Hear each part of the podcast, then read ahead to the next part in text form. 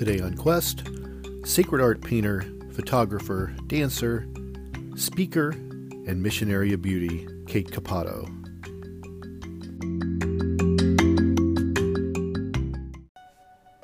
Life is a quest for logic and reason. It is a quest to find balance between science and faith. Life is a quest for knowledge and understanding. But most importantly, it's a quest for personal discovery. Whatever your quest, knowing yourself is the beginning of all wisdom. Welcome to Quest.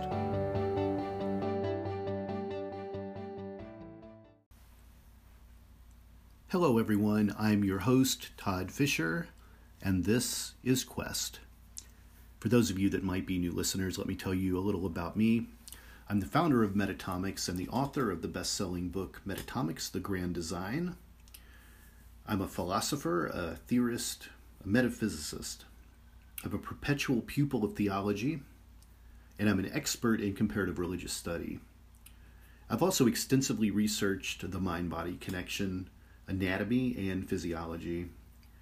I documented over 300 case studies while researching my book, all from a scientific perspective, with cases that range from near death and out of body experiences to possession to past life experiences, as well as the metaphysical, the paranormal, and other unexplained cases of a spiritual nature. This podcast will bring you some of those astonishing stories, and in some cases by the people that actually lived them. From time to time, I'll be talking about important, perhaps even controversial issues from both spiritual and scientific points of view. The world we live in is ever changing, and there's often a conflict between spirituality and science. And I wanted to bring you this podcast to balance that equation. It will show you how we know what we know, and there's still so much we don't know. For me, curiosity is part of what makes us human. It's the joy of discovery, it's what drives us. It's our quest.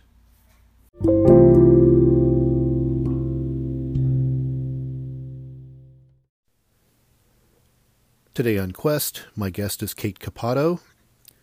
Kate is a faith filled apostle of beauty who shares the wonder of God's plan for life and love through her paintings.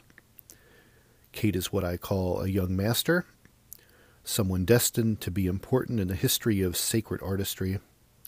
I think you'll really enjoy this interview. Here it is. Hi, Kate. Welcome to the podcast. Hi, Todd. Thanks for having me. I'm glad we could uh, we could get this scheduled and be able to talk. I'm really a big fan of your work, and I, I wanted to um, to have you come on and talk a little bit about your career. Thank you very much. I'm happy to be here. So you know, I've I've seen your uh, website and your social media and all these things. So you you always have these neat descriptions of your career. So so you're kind of defined as a sacred art painter, a photographer, a dancer, a speaker, a missionary of beauty. There's all kinds of titles that surround you, which I think is really exciting. But I would say, at least from my opinion, you're probably most well known as being a sacred art painter. So tell tell my audience what that is exactly. What is a sacred art painter?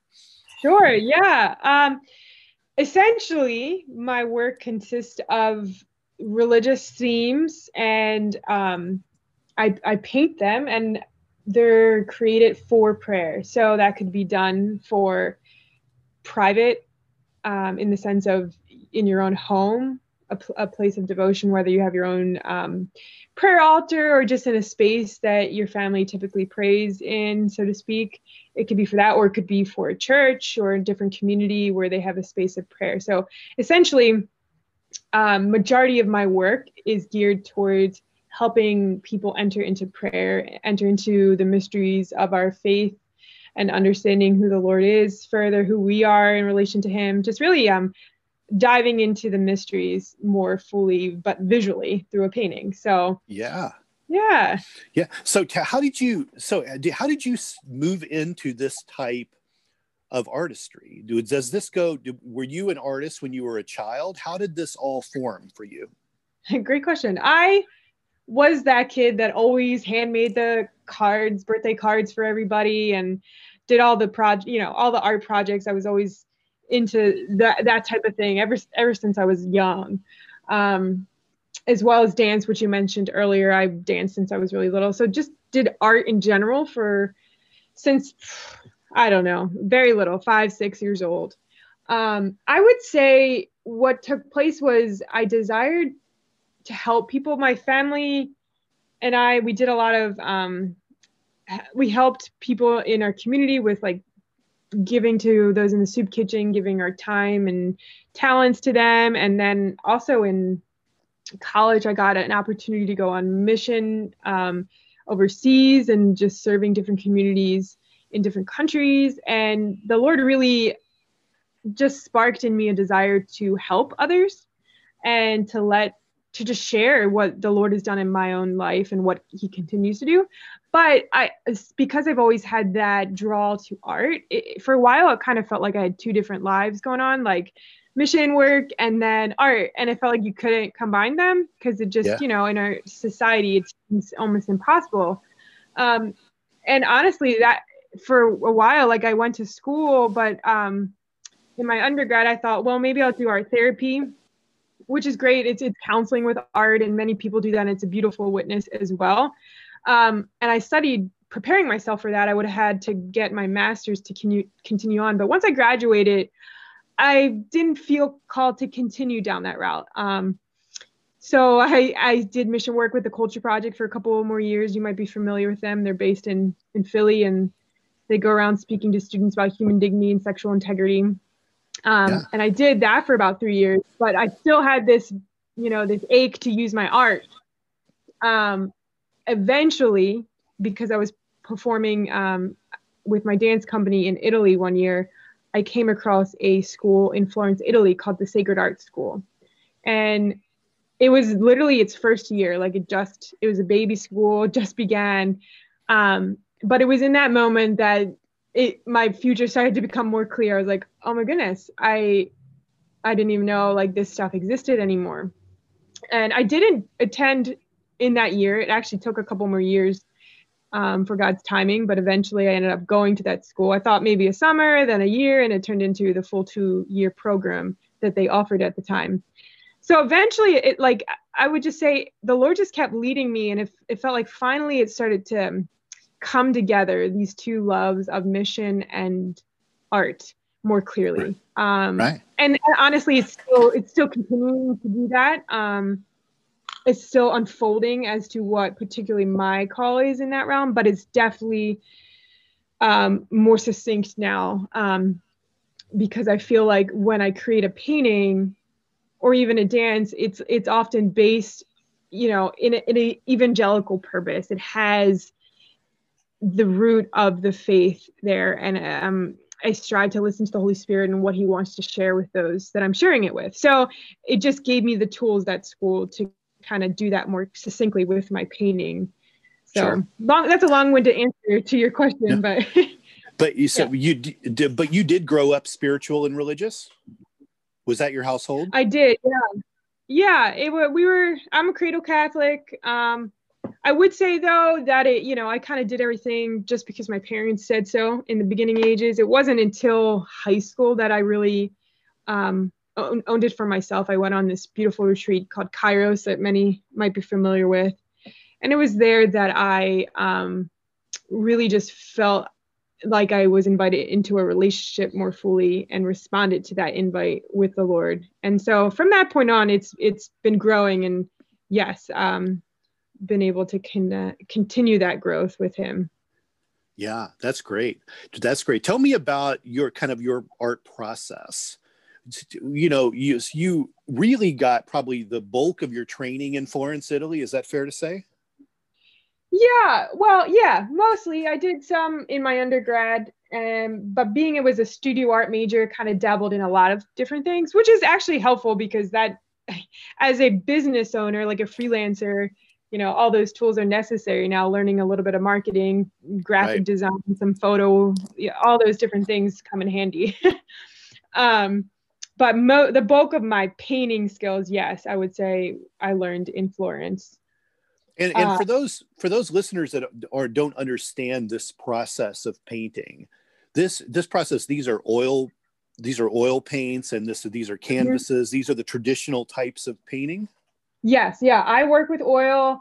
Um, i've i've eventually came to do to work on linen. I mean artists all do different things. Some work on wood um, some work on the traditional cotton i prefer linen because it has like um, a finer feel very it's good for portraiture type type of work you can use fine details a little bit more readily with it um, but process wise, um, you know, it begins in prayer. That I would say that's the biggest thing in regards to sacred art is soaking it in prayer. It's almost, um, and I, I say this humbly because I don't want to relate myself per se to um, priests, but it's almost like creating a homily. You have to really pray with it before yeah. you kind of put it on paper.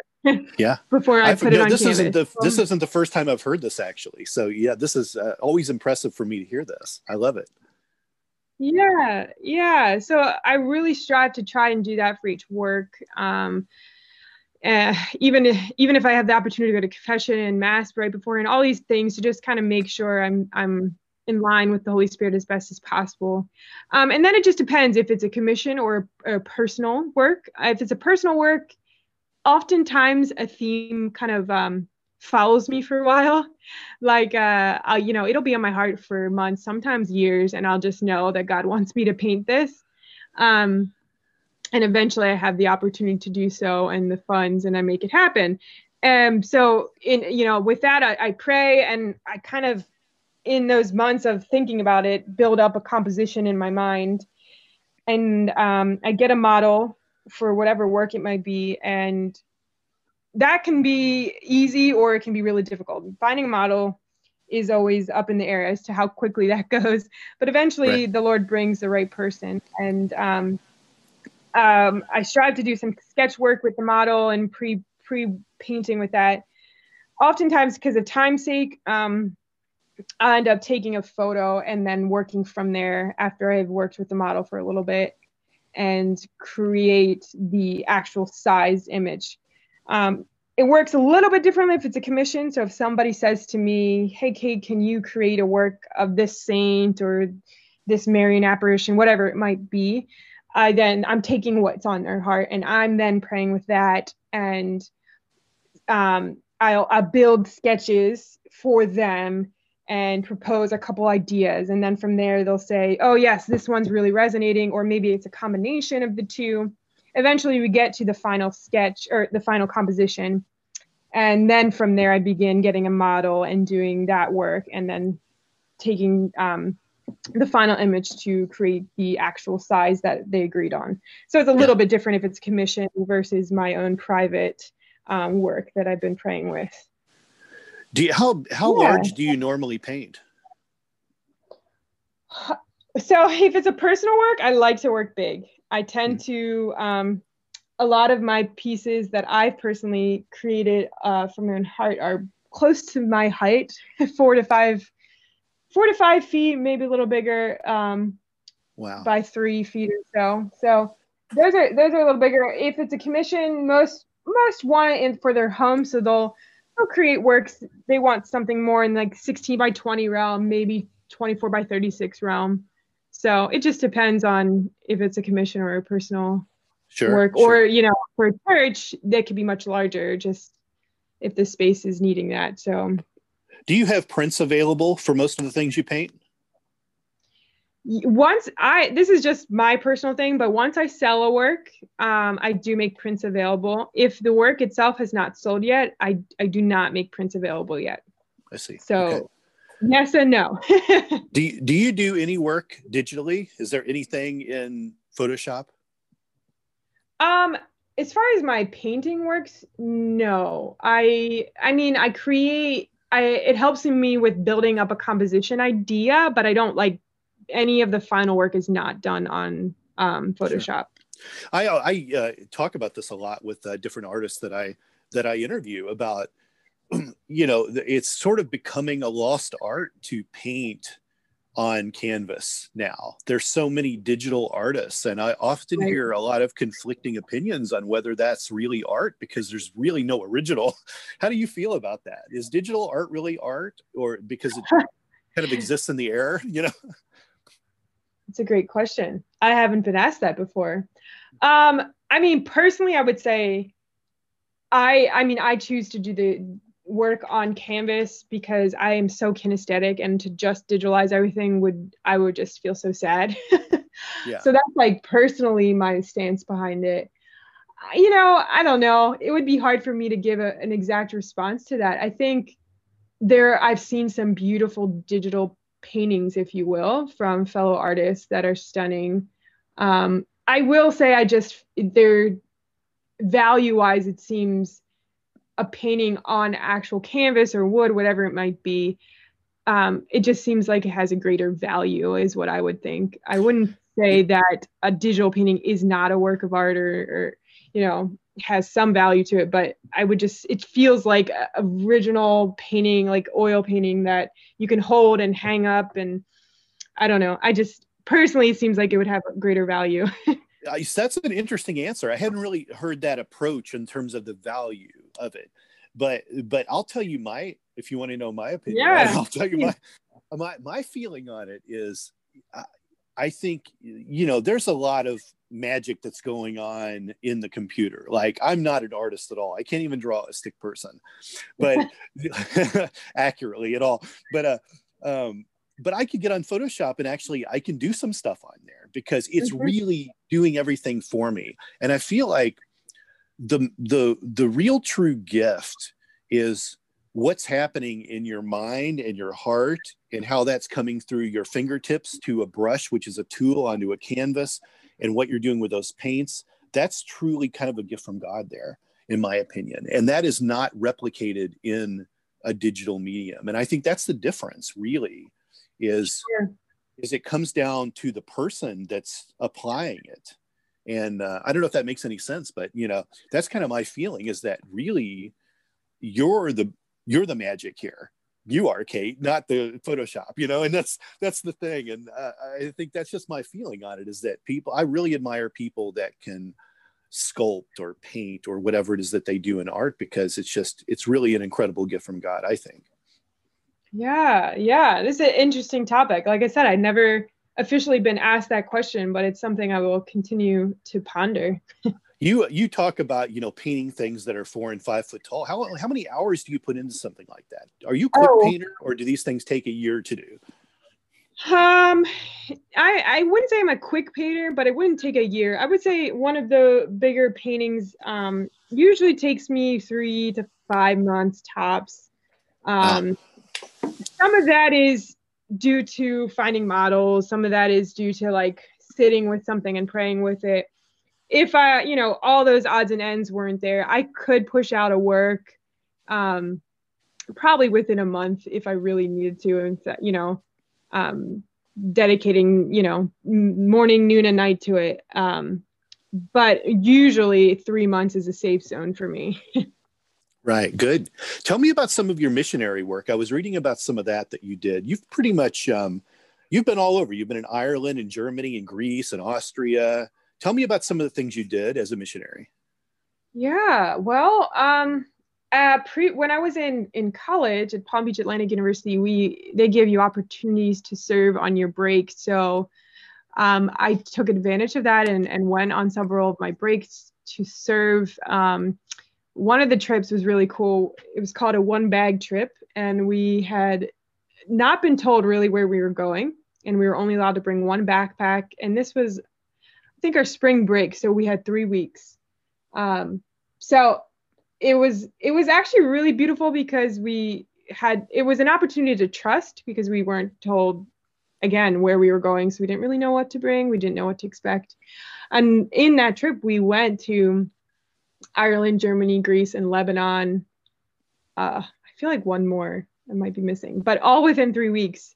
And um, at each stop, we served in different ways, different communities. Um, I know um, in Greece there were a lot of illegal immigrants that we would serve and um, just help them with. Um, there was like cer- certain soup kitchens and even just home visits and just um, showing kindness to them. Then we were in Lebanon quite a while for most of that trip. It was very, very beautiful. Um, also working with different immigrants and church communities. Re- really, the Lord has given me opportunity to do a lot of different things. I was in India at one time. I was giving, um, staying at an orphanage, teaching them dance and art, and um, this was before I I knew where the Lord was leading me. So I was kind of doing a little bit of art therapy with them, um, which was a really cool opportunity to just spend that time with some of the orphans there.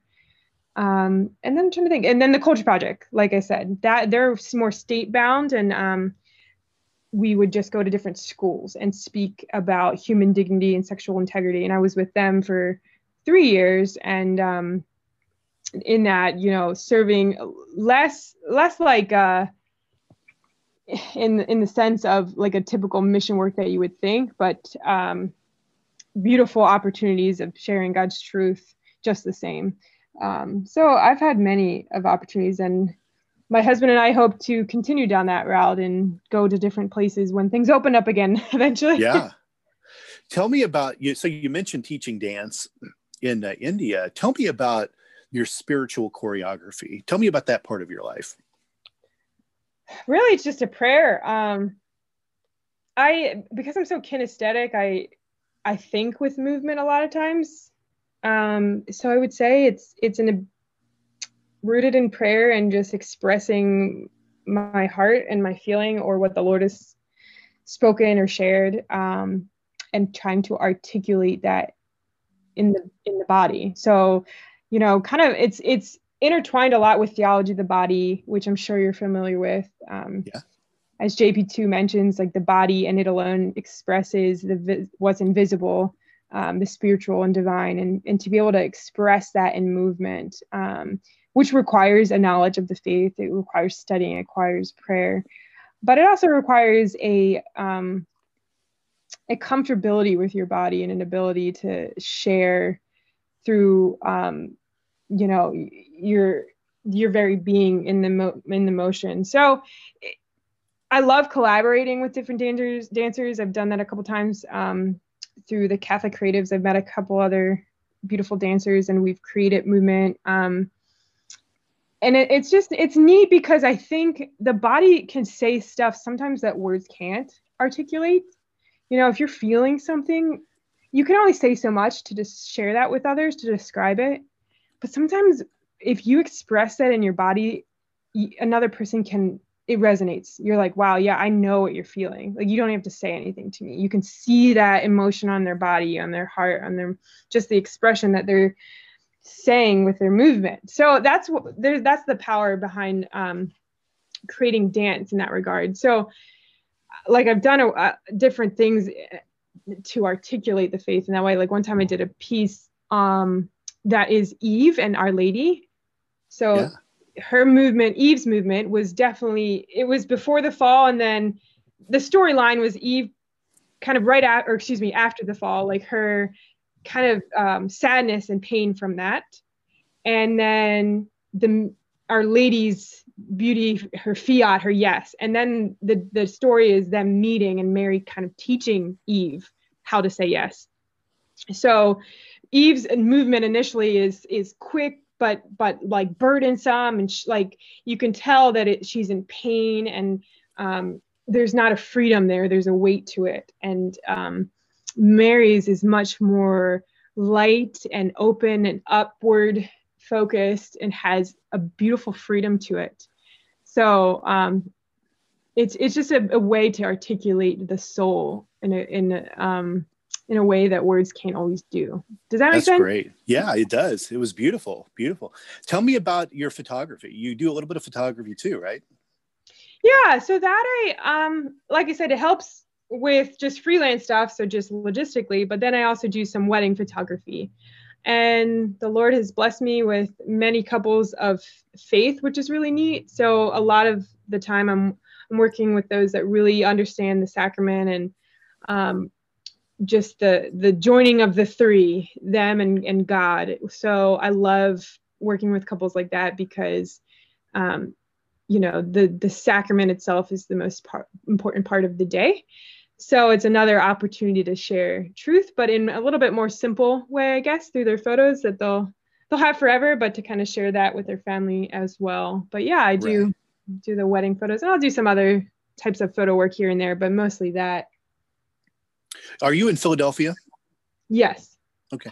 So recently, I think you know you all have had. Like, there's been some problems in Philadelphia. It's been in the news, you know, and and. Uh, was that's always the case. Philly, we're not really the city of brotherly love. We want this, to be. this, this whole country's been in the news this year, so you know true, this, is whole, this has been the weirdest year for you know anything you can imagine, and the year's not over yet. So who knows?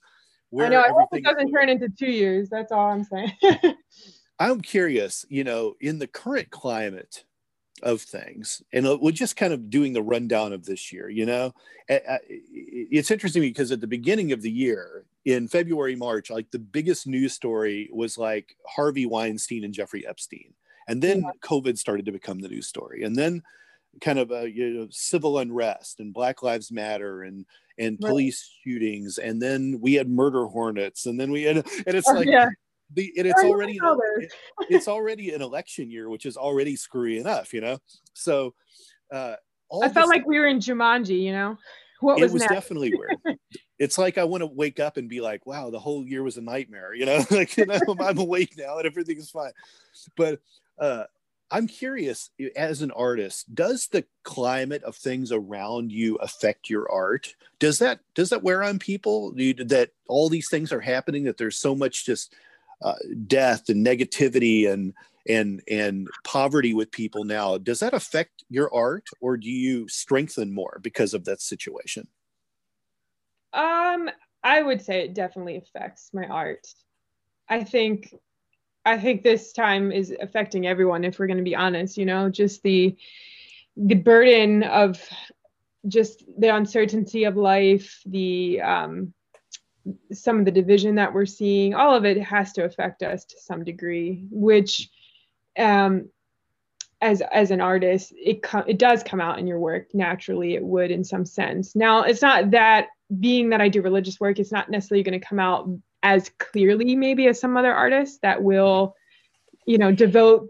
their time to creating something to directly respond to it, and that has its place as well. But um, as a sacred artist, it, the goal is always to strive towards the the mystery, the heavenly bound, and that doesn't mean we don't ever speak about the challenges like we depict Christ in his crucifixion, but it's always in the guise of the divinity, like what's to come still. So there's hope in it. Um, sure. So that's always something that I, I I try to come back to. But of course, our what what's going on, the climate of our culture today is affecting me. Um, and I I have some work that um, is, I feel like is coming out of it again, not as mm, not as like specifically maybe as some artists, but there's a subtleties that are hinting at what's going on. Um, but again, with the mystery of what's to come still in mind. Yeah, yeah, so, for sure. Yeah, I don't know.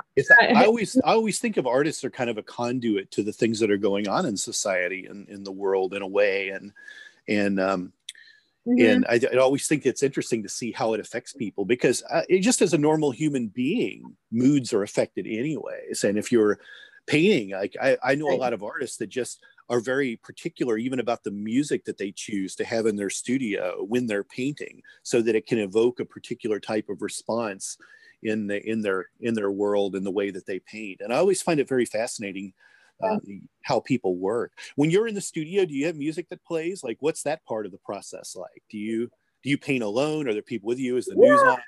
Like, tell me that part. Sure. I I often have music. Sometimes I'll have a podcast on.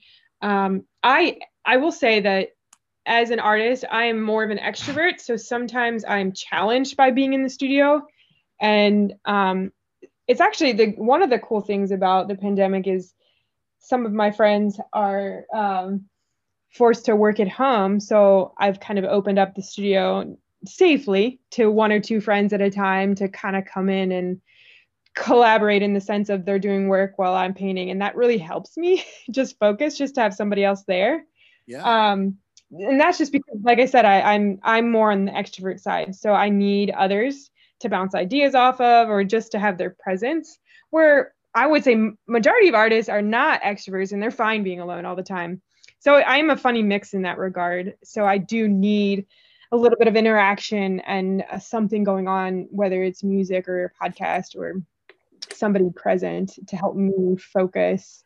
Um, which kind of also answers your previous question, where the pandemic and the very the very beginning, where it was a lot more lockdown, so to speak, was a, was really hard in that sense of being alone for an extended amount of time. I mean, I'm I am married, so I have my husband, but he he works at a hospital, so his work kind of didn't really change. So he would go in um, the normal hours, and being wow. at the studio for an extended amount of time all by myself was hard, but it was an act of choosing, uh, the willing of continuing the mission that God has given me.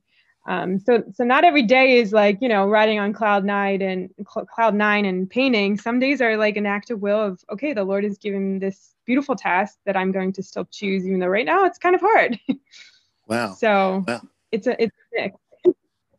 When did you have the breakthrough in your art career that this was becoming your job? Mean, is there a point where you're wondering if the hobby will become a job? Is there a point where is it about about the hours and you realize one day that wow i'm getting up and doing this eight to five every day. I, like this has become my thing. I'm making money from it. I'm doing this. This is my career. You know because it doesn't seem like it's as simple in the art world as you know you go apply for a job and someone says you have the job show up and you're going to work eight to five for 40 hours a week. How do you do that when it, you're working for yourself? When do you know you become a working artist um know i mean i can tell you what my experience i don't know if i can answer that question in, in general for everyone but i would say what it's it, i think it was my experience at the sacred art school when i finally felt equipped to move forward more fully and I I kind of just made a decision like I'm going to do this and created my website. Um, I think so so the hard part about becoming full-time as an artist is it's not just about painting, it's you have to be able to juggle the business side of it too. And that can be really daunting, especially for artists who our brains don't always work that way. So um, we're wearing all the hats as a freelancer where, where we have to market ourselves we have to um, deal with all you know the i can't even think of the names right now. Um, finances all the logistics really sure. which need to run a business. And you know someone may start down this path and really have a beautiful heart for it but if you can't juggle that it's not going to last just because you need all of that for a business to sustain as well.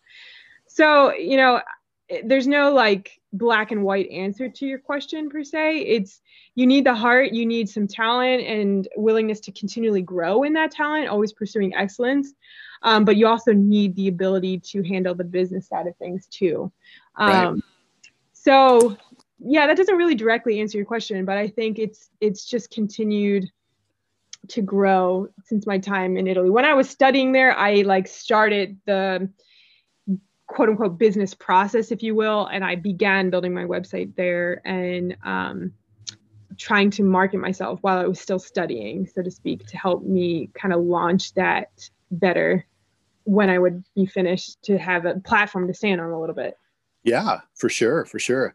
I interviewed um, a sculptor, Tim Schmalz, uh, several yeah. months ago, and uh, Tim is an incredible sculptor, and of course everything he does is is you know sacred sculpts is what mm-hmm. he does in fact um, the vatican now has uh, several of his sculptures on display and it was really interesting his interview because he said the thinking now coming out of the vatican is people are now the, the, Vatican City was always built as a spectacle for people to come to and pilgrimage to, anyways. Like it was that's why it was made the way it was.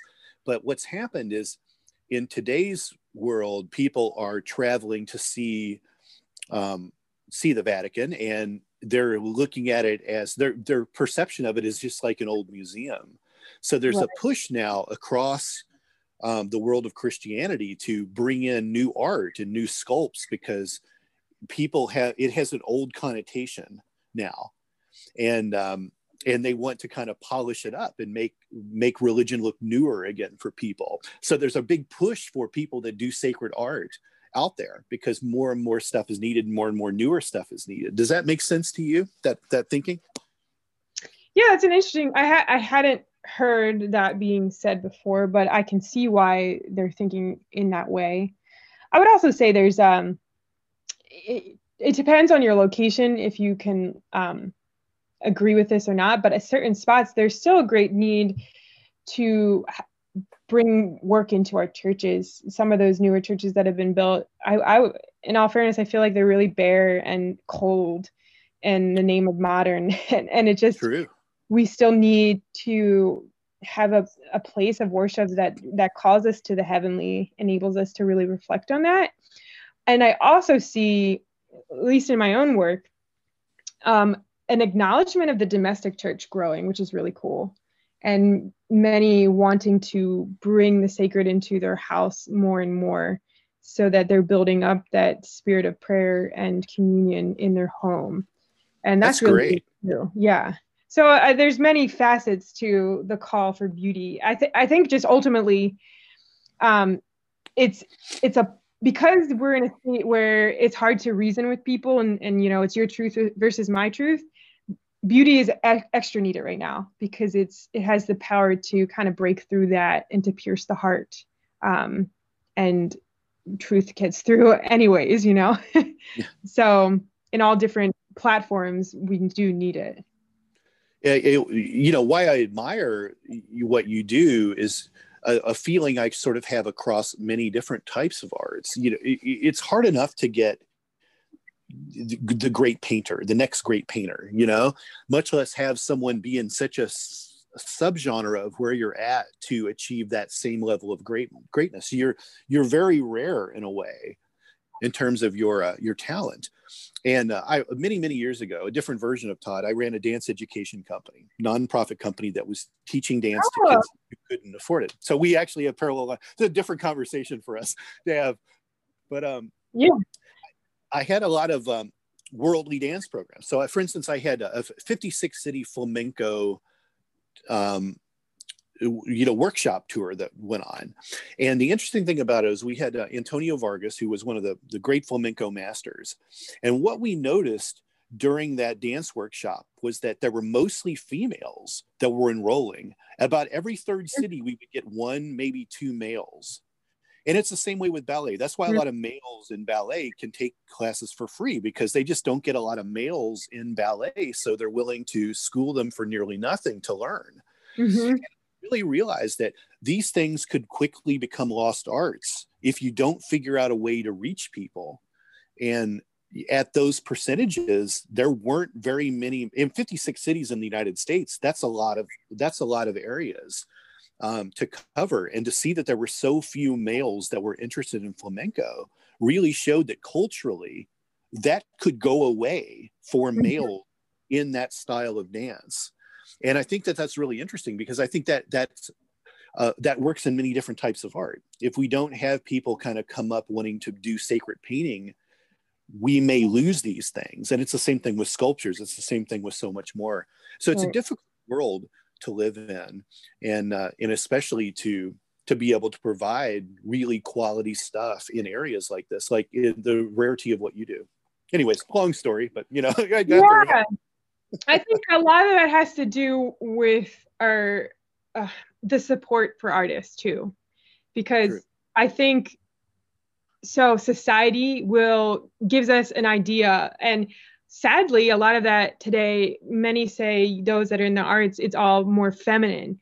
And if you look at history, mostly male were male, like men were like, there's uh, Michelangelo, there's um, Da Vinci, like a lot of them were men. and mm-hmm. there's different reasons for that. But eh, my point is it's not just a it's not just a feminine thing arts are for both and um, so i think society plays a lot into that and we need to kind of break that mold and you know enhance the acknowledgement that it's for both male and female and yeah. um, but furthermore i also i think that um, we are kind of in this place of entertainment in our culture which there is a it's okay. Entertainment is good. There's there's a need for that. But it shouldn't be the only thing that we go to. And beauty beauty surpasses entertainment and helps us it pulls us out of the prosaic out of the mundane. Um, dietrich von hildebrand speaks a ton on this and i love how he articulates this in his book on aesthetics. Um, but it just brings us back to that acknowledgement that we need beauty and i think our culture forgets that to some degree um, and there's a lot of reasons behind that a lot of it is especially in the states we're so you, we're created to produce and think of efficiency above anything and work, work, work. And we forget that um, our soul and our characters need that time of rest and contemplation, particularly in beauty, because that's where the Holy Spirit wants to speak to us. But right. we busy our lives so much and forget the need for it that it becomes when I have time, when I have money, um, you know, then I'll then I'll seek out beauty. But by that time, we are slowly losing artists because they're not being supported and it right. becomes harder and harder for us to continue and in general but also continue in excellence if we don't have that support so there, there needs to be like a re-education on the value of beauty um, right now too i think right. Yeah i agree i agree.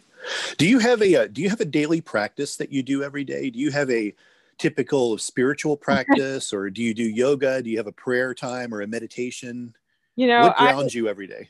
That's a great question and you just remind me how i need to do that more but i am so i am so not one to do something every day.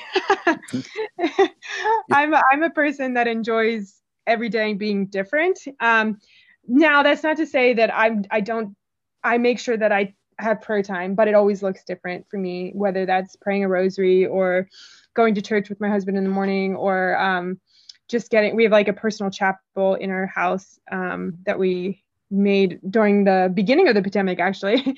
So i'll try and go there.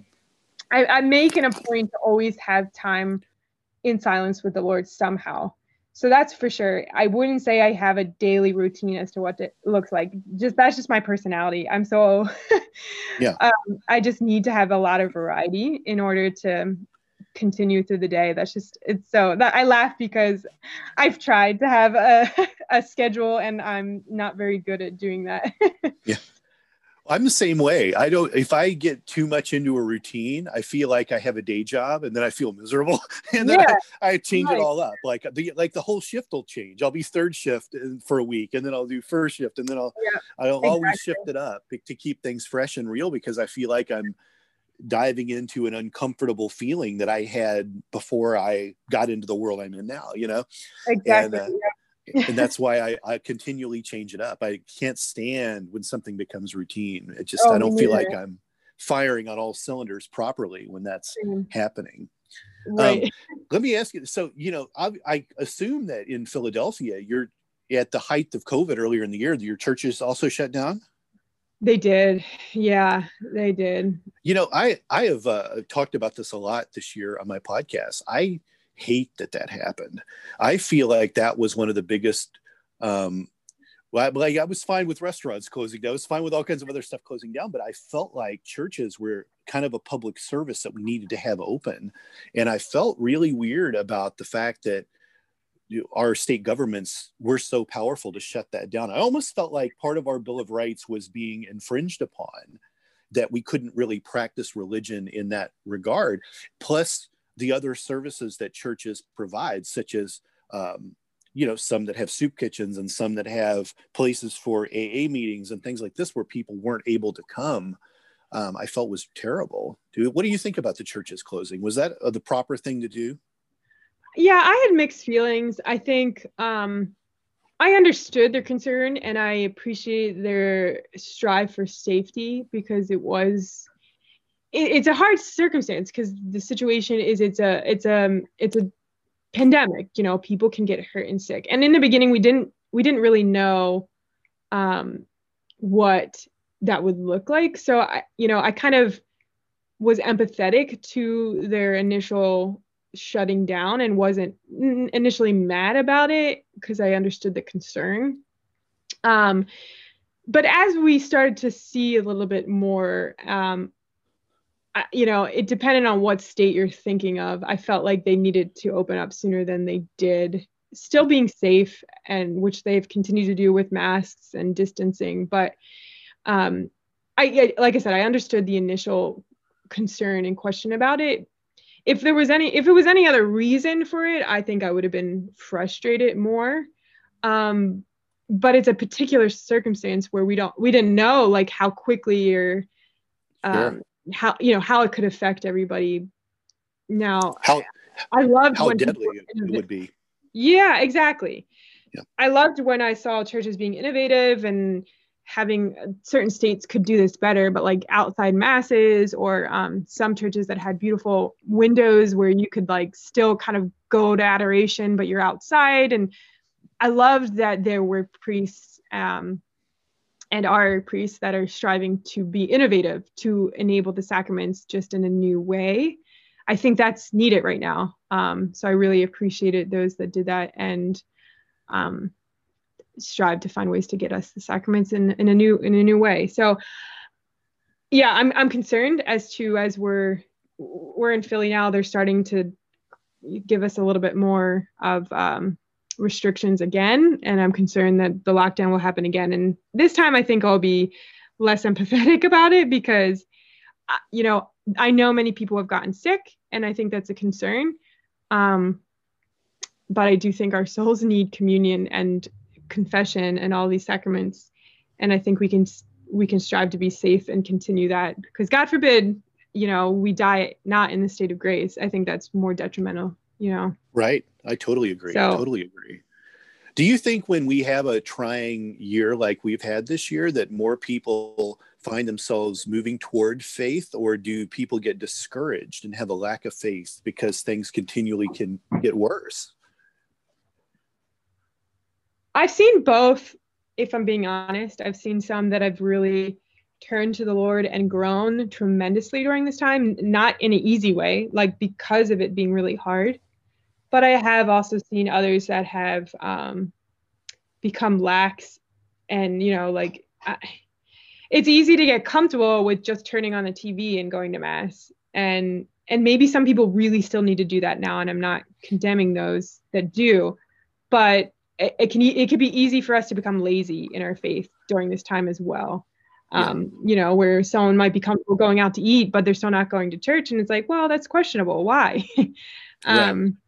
And I'm not one to judge them. I just think I think both can happen right now. Is all I'm saying, and we we need to remind our own hearts and our our people in our community to keep focusing on what really matters um, and for not sure. forget that for sure for sure well with with things locked down i don't imagine there's gallery shows for for art right now in no, no. What's, well, next for you what's the next big yeah. thing for you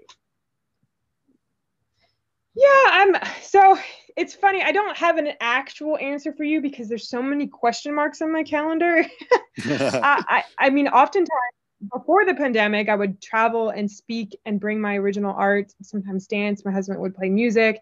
We would have kind of these um, beauty encounter evenings for people, and I would travel around and do that.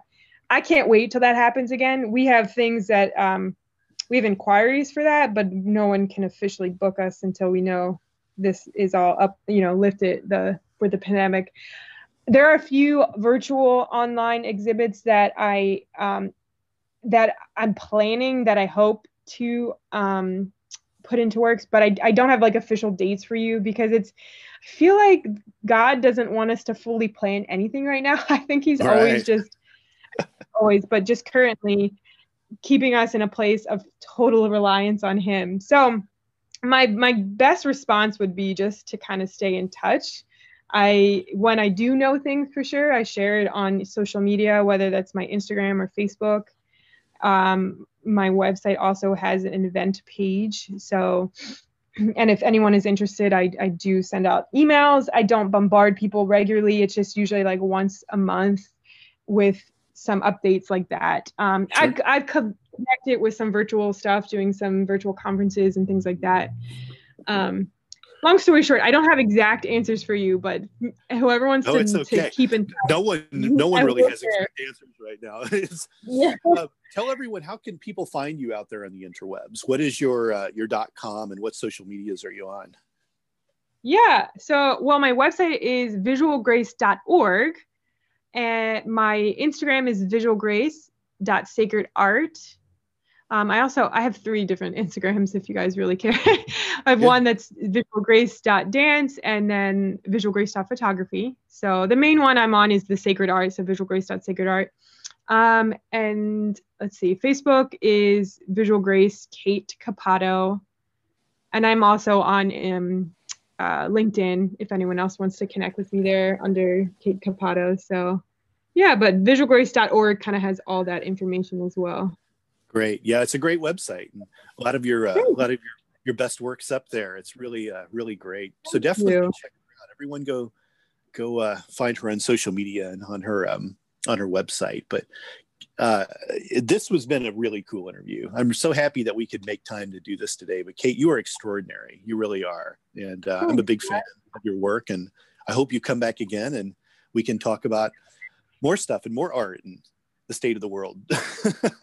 yeah, thank you. I'm honored to be interviewed and um, yeah, happy to share. And um, I'll be praying for you and everyone who's listening because it's a challenging time for everybody right now. But but I encourage everyone to kind of enter into beauty in your own way um, these days because I think I think the Lord wants to speak to us through that and um, to help us during this time. So yeah, for sure per- perfect final words, I think.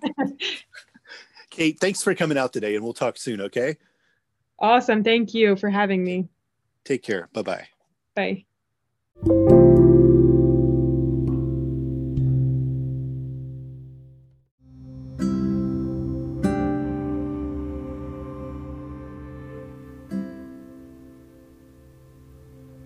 There you have it.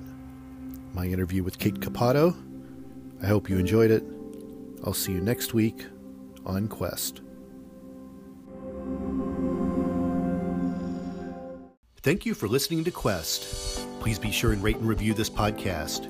This podcast is copyright. Any previously trademarked or copyright content is used by permission.